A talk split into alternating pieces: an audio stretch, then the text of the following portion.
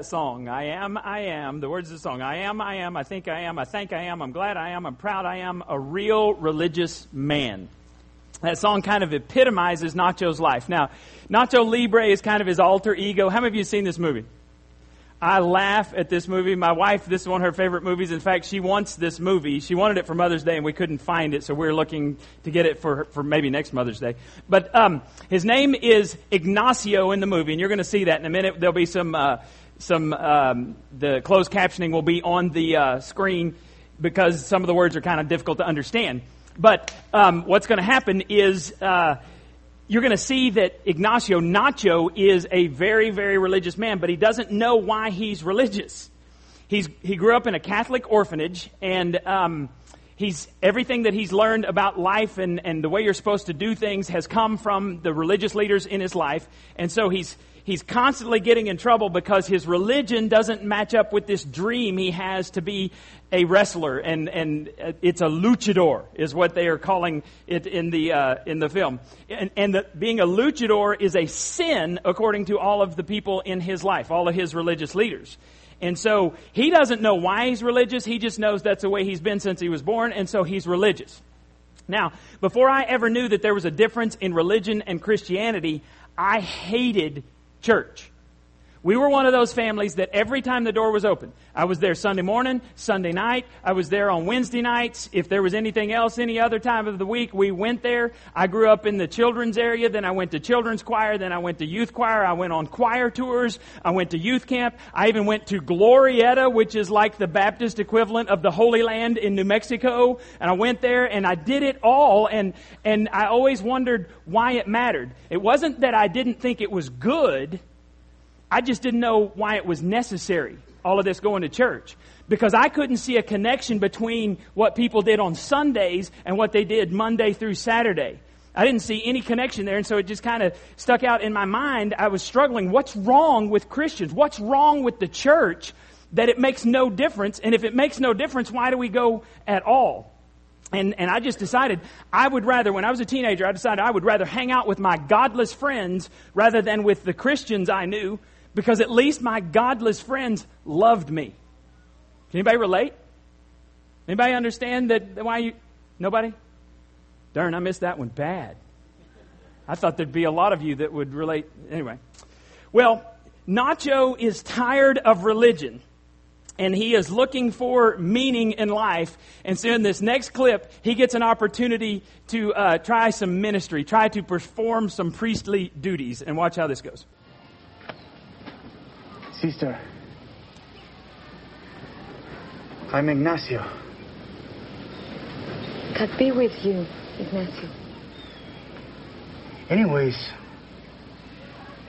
I was wondering if you would like to join me in my quarters this night for some toast. Cuero, look alive. There is a man sick with influenza. I need for you to pay him a visit. But the sister and You I... are always complaining of never having priestly duties. It- Here is your big duty. Huh? Go now. So that sister and I may talk of holy things.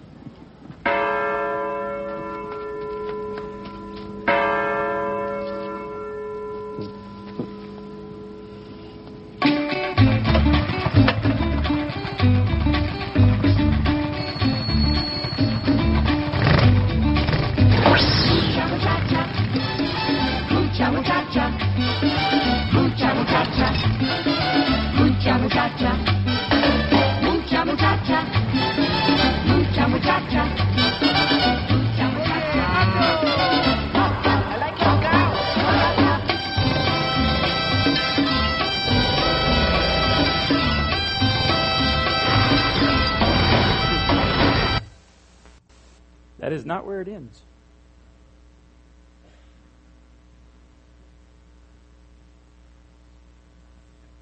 See if the next one. Oh, wow. Hang on. Well, anyway, Nacho goes to see somebody. A little startling there. He goes to see this guy, and he has no spiritual gifts whatsoever at uh, attempting to minister to someone. Now, have you ever been, have you ever seen somebody that is in a position that they don't have the spiritual gifting to be in that position? For example, have you ever been in, been in a class where someone was teaching who did not have the gift of teaching? How, how fun was that? Have you ever been in a hospital room where someone obviously did not have the gift of hospitality or mercy or grace or any sense? Right? I mean, you've been. So, what, what we're going to see is there's a huge difference here between religion and uh, relationship with Jesus Christ. And uh, we'll see that in just a minute. Now, we're going to walk through some differences here. Let's look at the first one when you serve at, in a religious place, if you're serving out of religion, then you serve out of duty. You serve simply because someone tells you to do it and you're trying to earn God's favor. And this is not found in the Bible. When you have a relationship with Christ, though, you serve out of your spiritual gifts. And this is a huge difference. Um, when you serve out of duty, we often get discouraged and we get burned out because the motivation is external and that's not usually from God. We're trying to please men and, and we're trying to earn our applause from what is not God. Does that make sense? So if you do something just out of duty, how is your attitude? Good or bad? Someone tells you you have to do something, do you like that? No, that's what serving out of duty is. But when you serve from your spiritual gifting, you're motivated by God's Holy Spirit residing in you. Your desire is to please God and build up the body of Christ. When you serve in your gifting, you experience this peace of God that surpasses all understanding. Your soul is fulfilled. Now let me, let me say this. It's not necessarily easy to serve out of your spiritual gifting, but you get a sense of fulfillment when you do that. And when you serve out of your spiritual gifting, when there, there are dry times that come, and, and they will come, it's not easy, but you'll hear this, the still small voice of God saying, Go ahead and do what I've called you to do. You're out to please me and not men. And God coaches you through those difficult times. But there are times that, and I've talked to people that work in, back in our children's area, and they'll say, when, when you see a kid get it, and you drive home from church that day, no matter how difficult it was, when you see a kid experience the love of Christ for the first time or a concept about the Bible, they, they get it for the first time. It makes all of the hard work worth it. And when you serve, especially during dry times, and you hear God say, I called you to do this, good job sticking with it, there's a satisfaction that you don't get anywhere else in life. Now, I want to show you from Scripture where this whole spiritual gifting thing comes from. It's 1 Peter 4.10. Says, Each of you has been blessed with one of God's many wonderful gifts to be used in the service of others. So use your gift well. Now, you can read about spiritual gifts in Romans 12, in 1 Corinthians 12, and Ephesians 4. Here's the short version of um, spiritual gifts. Every Christ follower has at least one spiritual gift. It is chosen by God, it is given by God, and it is, be, it is to be used to serve others. It's your responsibility to discover your spiritual gift and begin using it in the church. And you want to know what the easiest way is to discover your spiritual gift? Say yes. Okay, thank you. You experiment in the church by doing whatever you're good at in regular life. Whatever you're good at doing, you should be doing for the church.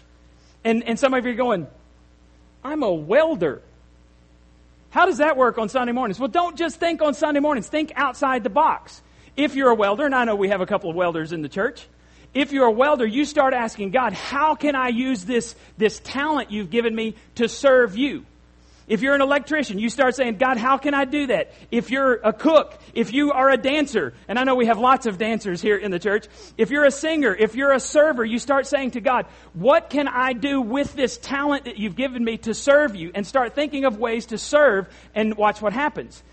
28 years ago, the only thing I knew how to do was sing. I had come through uh, school singing, I took voice lessons, and, and I was a church music major at Baylor University. I didn't know what to do, but I just said, God, here's this one thing I can do and use it for your glory. Well, a church calls me, and I began serving in this little bitty church. I had never led a Bible study. I didn't play an instrument, never been to a hospital visit and, and I was this music major. They called and said, Hey, will you come and, and kind of fill in for us? We don't have anybody to lead our music. And I said, Sure, I'll do that. And by the way, when you say this, I was 19 years old. When you say this to God, when you say, use whatever gift I have or whatever talent I have. You never know what kind of adventure He's going to take you on. Because that first year, I went to youth camp the following summer. Guess what? Young lady I met at youth camp. Janie. She was 15. She was jailbait. I wouldn't have anything to do with her, but she was cute. Filed that away for future reference. She sent me this little uh, picture when she graduated from high school. Ironically, we're, we're uh, recognizing graduates today. Sends me this little picture. And, and the uh, picture was cute. And so I called her up and said, hey, when she got in college, we started dating. You never know. I didn't know when I, when I said, yes, God used this. Well, the funny thing is, um, about two years into this first thing, they, well, actually, after about six months, they said, we need somebody to lead our youth. Would you do it? And I'm like a youth myself. I'm 19 years old. I'm barely older than some of the people. I said, I'll give it a shot. Had no clue what I was doing. A couple years later, I preached my first sermon, and a deacon's wife who had told me the first Sunday I was there, she said, I thought you'd never make it because you were this shy, timid little individual. And I was going, really? And she said, I thought, and, and I said, well, he's done. He'll never be back. And I ended up being a music and youth minister there for four years. Well, I got to preach, and this same deacon's wife comes up and she said, You're going to be a preacher someday. And I said, You're on crack. Because I ain't preaching. The only reason I said yes is because the pastor asked me six months in advance, and I had no excuse. I didn't have a six month old excuse, you know, laying around, so I did it. Well, then I went around and I, and I was youth minister in, in four more churches over the next 14 years, and the last seven years it was here in Palestine. I never dreamed 28 years ago that, that now, 2011, that I would be married to Janie that I met at youth camp, that I would be a pastor. I'd preached all through, you know, two or three sermons a year. Two or three sermons a year is a blow off. Let me just tell you that. That's so easy. If you're studying anything in the scripture, if you pray any at all, it's easy to come up with messages two or three times a year. But 50, you try 50, that, that's rough trying to come up with 50 messages that feed people and, and you know, if, you're not going to please everybody, but, but that's, that's much more difficult. I never would have guessed that I would be here today. And it all started with me saying, God, I can sing a little bit. And, and I had to direct, and this is part of why we're, we don't do this, but I had to direct music. Turn in your hymnals to number 472, and let's sing all six stanzas very slowly because it doesn't matter what tempo I go. The organist, whatever she plays, we're going to follow her. You know. Anyway, I digress. You never know where God's going to take you. So, discover your spiritual gifts and use them to serve God, and He is going to do something in your life that will give you fulfillment that you will not find anywhere else.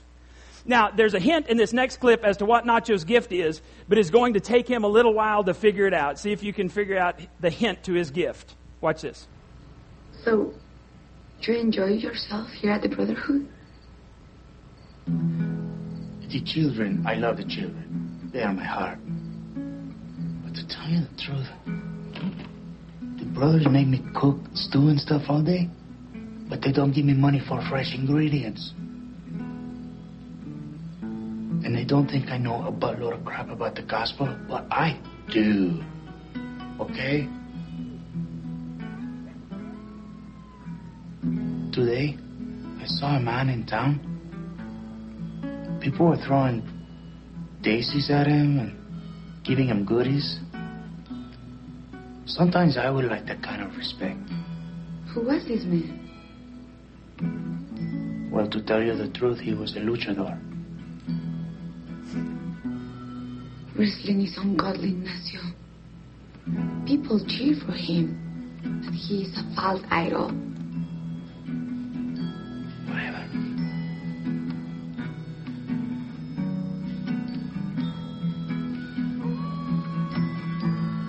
Brother.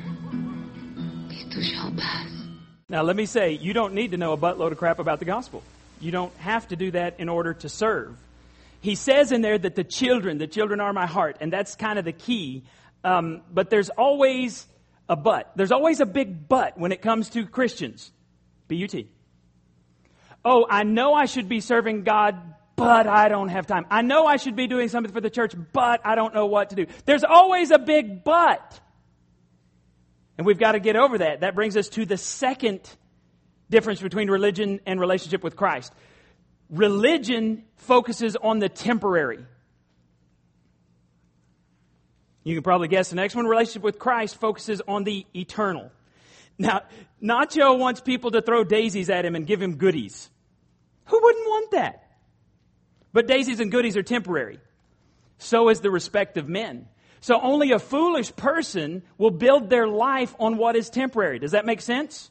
Sounds kind of foolish to me. Look what Jesus said in Mark 8:36. And what do you benefit if you gain the whole world but lose your own soul? I think what Jesus is saying is be very careful what you worship. Because what you worship is going to determine your destiny. What you worship is going to determine your legacy. Because when you stand before God, and the Bible says we all stand before God, I don't care if an atheist doesn't believe in God. What the Bible says, and the only person who's ever risen from the dead says, is that you will stand before Him. In fact, Jesus even said, or the Bible even says that at the name of Jesus, everyone, whether you believe in Him or not, atheist or not, Christ follower or not, will bow. At the name of Jesus, they will bow and confess that Jesus Christ is Lord of all. So there will be a day that you stand before God. And on that day, God's not going to ask you what denomination you were. God's not going to ask you if you knew a buttload of crap about the gospel. God's not going to ask you whether you went to church once a week or 800 times a week. God's going to ask you two questions. It's a final exam, and, and the way you answer these questions will determine where you go in eternity. He's given us the questions in advance because He likes you and wants you to pass. First question is, what did you do with my son? Because you will not get into heaven without a relationship with Jesus Christ. If you're not adopted into His family, you don't go to heaven. So the first question determines whether you go to heaven or hell. Second question is, what did you do with everything I gave you? All those opportunities, what did you do with them? Did you use them to further the kingdom of God or did you use them on yourself? First question determines whether you get into heaven. Second question determines the type of rewards and the type of service that you will get to do in heaven. Because if you're a selfish person here on, on earth, you're not going to get to do a whole lot of selfless things in heaven. You probably won't even be there is what the scripture says. And so we've got to really examine our lives and our motives. What did you do with those things? Now, in this next, in this next clip, Nacho tries to use God. And I want you to see how he does. A very short clip. I'm a little concerned right now about your salvation and stuff. How come you have not been baptized? Because I never got around to it, okay?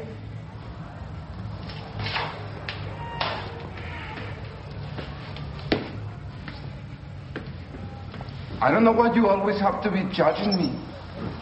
Because I only believe in science.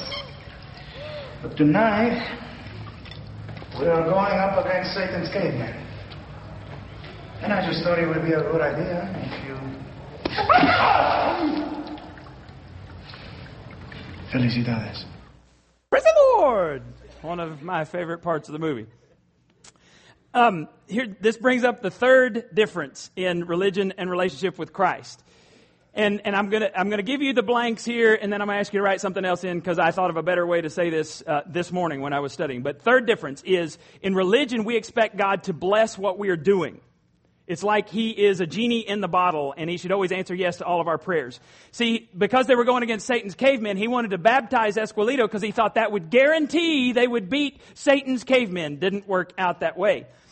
When you treat God like Santa Claus and you give him your list of demands, God is smarter than that. He, he's not going to fall for a game like that. And God is not to be used by you. Here's what I want you to write beside that. In religion, we use God, or we try to. Now, in relationship with Christ, when we have a proper relationship with Jesus, we do what God is blessing. And so, right beside that, say, God uses us. I could have said that so much simpler. I hate that when I've already printed the listening guide, but bonus writing today. Now, if God gives us a command in Scripture, did you know you don't even have to pray about whether it's God's will? I know a lot of people have, have come across something and they, and, or they hear something in Bible study or in church or whatever, and you say, Are you doing that? And they're like, Well, I'm, I'm going to pray about that. You don't have to pray about what's in God's Word. It's God's Word. He's speaking to you. So when you, when you read the scripture, and you should read the scripture on a regular basis, you ought to do it every day. When you read the scripture and you see something and God's Holy Spirit takes a, that scripture and speaks, that is an encounter with God. You don't have to go seek an encounter with God. That is the encounter with God right then. And, and I know a lot of people, they like to look in the scripture and they like to, they like to take those scriptures that aren't real hard, aren't difficult and follow those and ignore the ones that are kind of difficult and might require something of them. That's pretty shallow Christianity. James, the half brother of Jesus, said that if you don't do what the Bible is, is saying, if you don't obey the scripture, according to James, your religion is worthless. But let's not just go to the half brother of Jesus. Let's see what Jesus says in John 14, 21. The one who obeys me is the one who what? Loves me. Love equals what? Obedience. And he, and because he loves me, my father will love him and I too will love him and I will reveal myself to him. Huge deal right here about how you discover God's will. Obey him and he'll show you what to do next. Obedience comes before blessing. Obedience comes before discovering God's will. Obedience is what he's looking for. He says that equals love. So you don't have to pray about that. Just obey. It's really, really simple. If you want to know how much you love God, look at how much you obey God. The more obedient people, this is simple. This is a simple test. Obedient people love God. Disobedient people love themselves. Real simple. So you need to look at the scripture and figure out what God is saying. James 126, back to the half brother Jesus. He says, anyone who is a Christian but doesn't control his sharp tongue is just fooling himself and his religion isn't worth much. The Christian, I want you to see this, the Christian who is pure and without fault from God the Father's point of view is the one who takes care of orphans and widows and who remains true to the Lord, not soiled and dirtied by his contacts with the world. The way we treat helpless people reveals whether we know God at all, whether we've heard God and been changed by God. It's one of the reasons that we're going to Haiti in four months. And by the way, I don't think we're finished adding to the list of people who are called to go to Haiti. There's some people here today that you've in the back of your mind, you know that you've been called to go to Haiti and you've thought, oh, $1,550, that's too much. Well, it may be too much for you, but it's not too much for God. There may be people on the list right now that are planning to go that aren't supposed to go.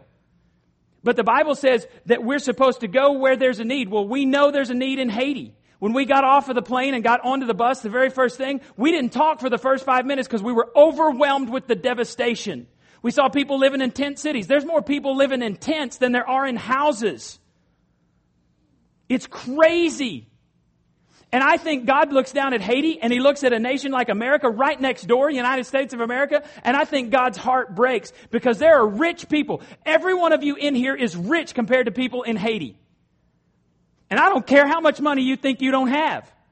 You're rich and people in Haiti, if I could give them the opportunity, they'd swap with you in a heartbeat. Because at least you've got a roof over your head. At least you got something solid on the floor. They don't have that. They're even tents in the middle of the medians in the road. I talk about this all the time because it's one of those images that's burned in my mind. We're driving down the road, cars flying by, and there are tents in the median. And I said, how can they do that? And they said, because it's the highest place, so when it rains, it doesn't flood their tent. Little kids, like we have running around back in our children's area, are running around for the tents in the middle of traffic, but it's the safest place for them because when it rains there, it rains. So God says, you want pure, undefiled religion in the sight of God? Visit orphans and widows in their distress. We go to an orphanage. We're going to have a long range partnership with an orphanage down there. And I think God's called some of you all to go. Part of the reason we're going to Haiti is I've been praying and asking God to show me where we could go and do something that would make a difference.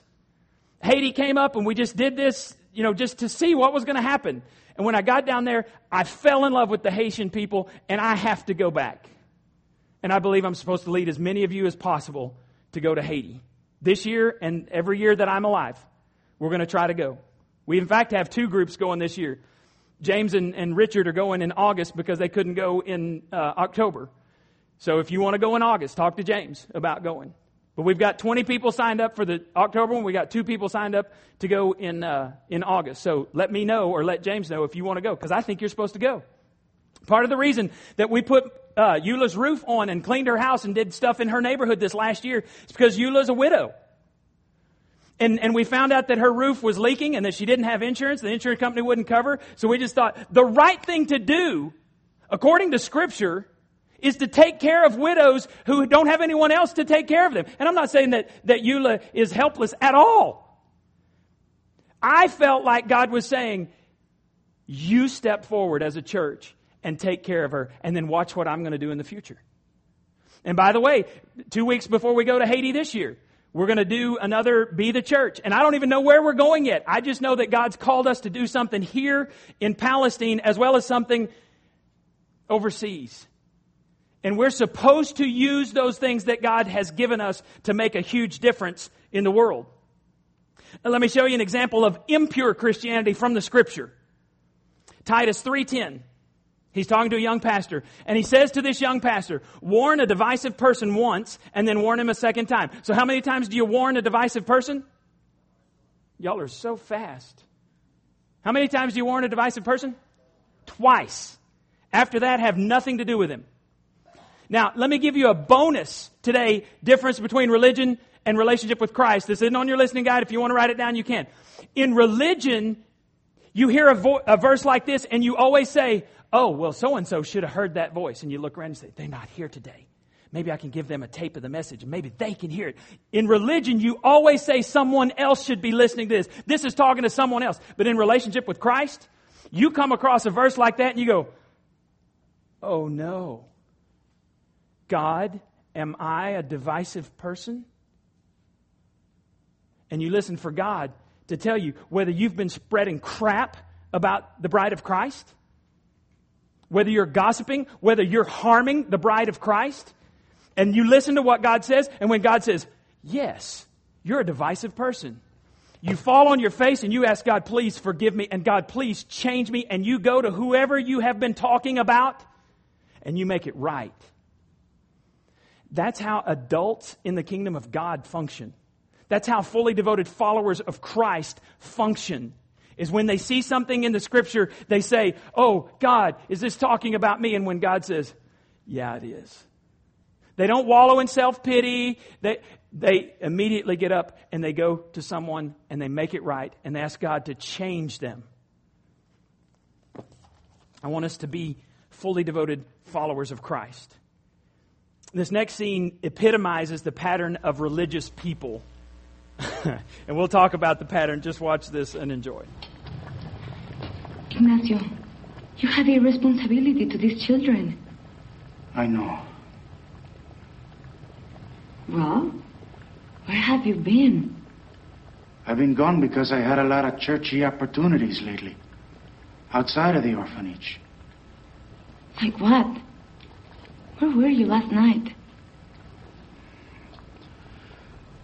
To tell you the truth, I went to a wrestling match. Lucha Libre. You went to watch a wrestling match? Kind of. You're a man of the cloth. Lucha Libre, it's a sin. But why? Because those men fight for vanity, for money, for false pride. Yes, it's terrible. Terrible. But is it always a sin to fight? No. If you fight for something noble, or for someone who needs your help, only then will God bless you in battle.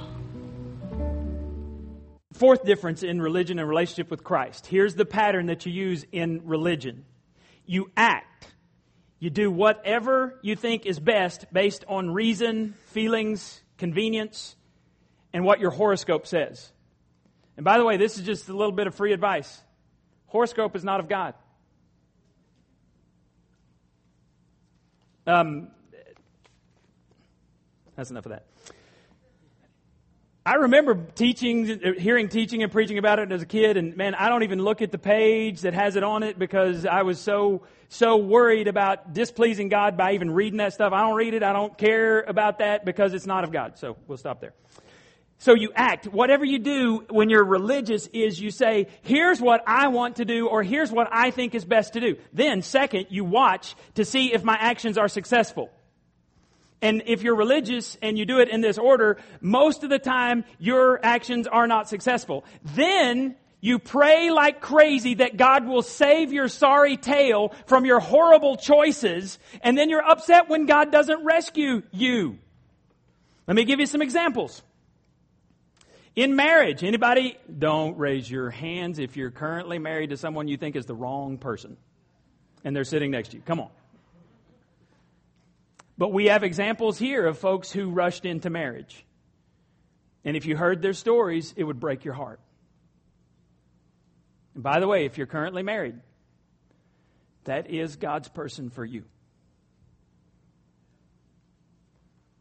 I'll show you from Scripture if you want me to. That is God's person for you.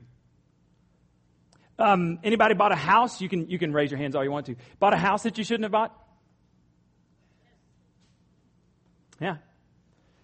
The, see the movie Money Pit? Or not? Yeah, yeah. I, I've had relatives that bought the Money Pit and just shook our heads and going, Oh, dear Jesus, please have mercy on their stupid souls because they were dumb.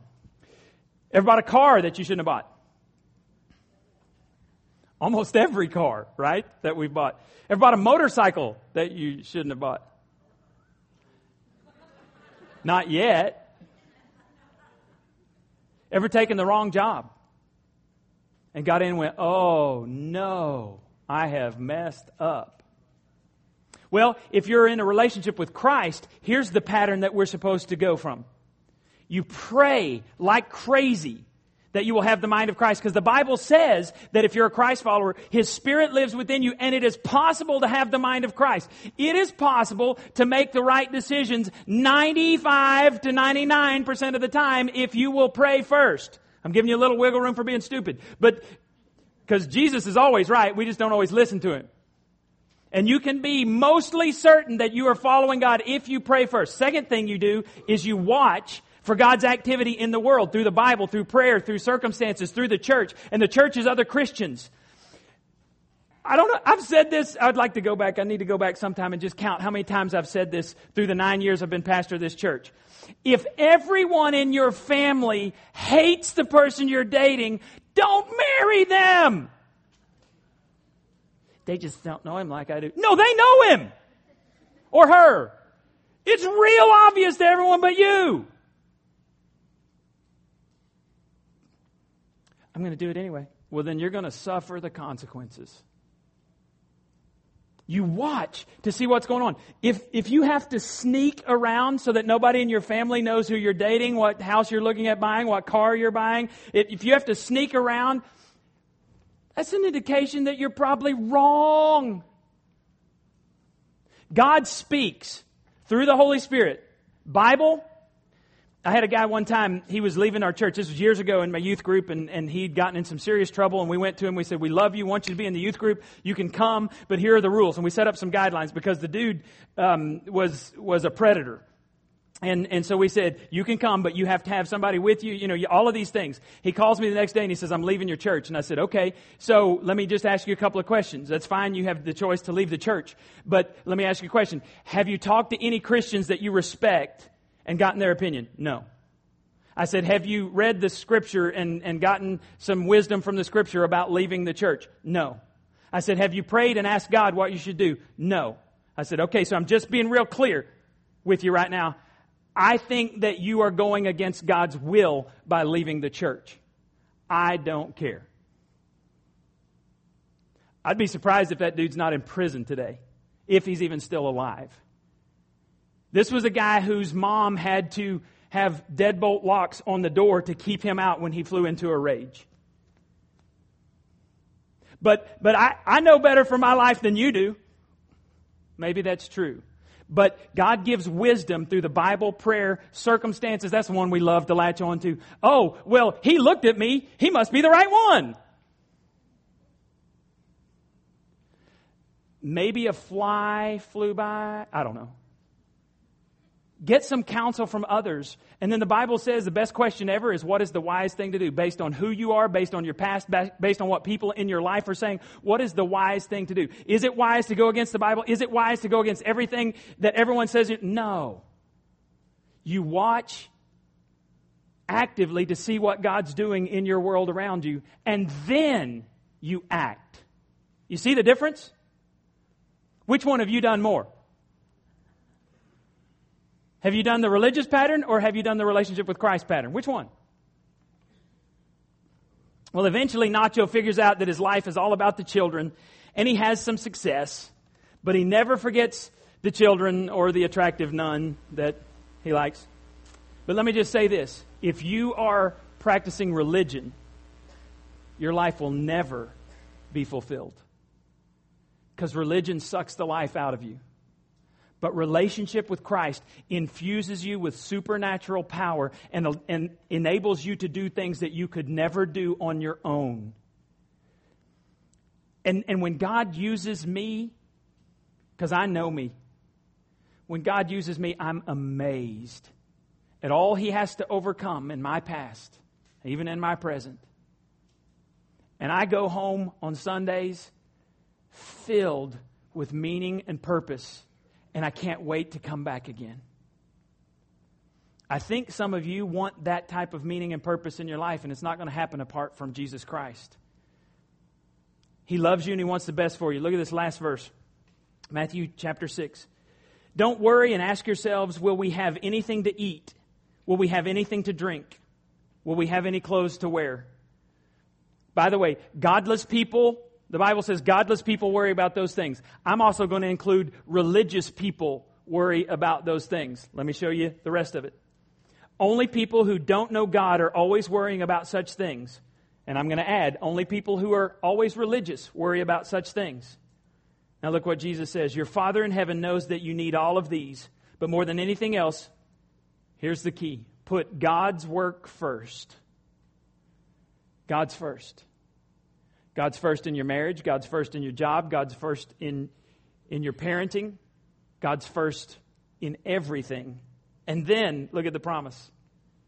And do what He wants, then the other things will be yours as well. What other things? Stuff to eat, stuff to drink, stuff to wear, place to live.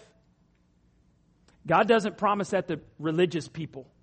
He promises it, promises it to people who have a relationship with Him. He says, If you'll put me first, I promise you'll never be lacking anything. Let's pray together.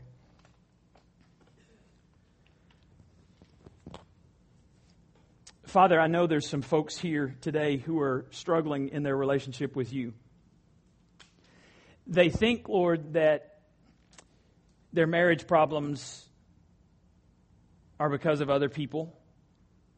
They think that their work problems are because of other people. They think that their relationship problems are because of other people. But God, I think it's because their life isn't right with you. Because when I am close to you, I can get along with anybody. When I seek you first, I look smart and make good decisions. And I pray that today could be a turning point for some folks who'll quit being religious and they'll passionately pursue a relationship with you. I pray this in Jesus' name. Amen.